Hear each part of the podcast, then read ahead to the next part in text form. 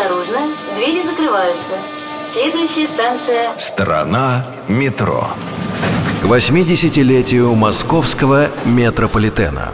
Московский метрополитен часто снимается в кино. И как это случается с настоящими актерами, его бывает подменяют дублеры. В одном из выпусков сатирического киножурнала «Фитиль» сцену у эскалаторов снимали в Центральном детском мире.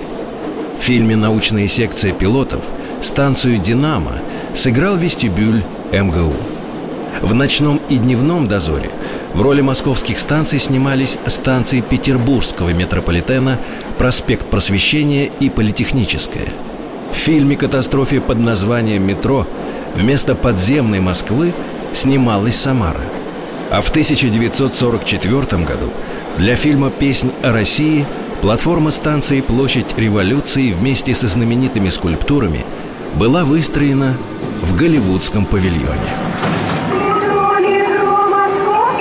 Страна метро.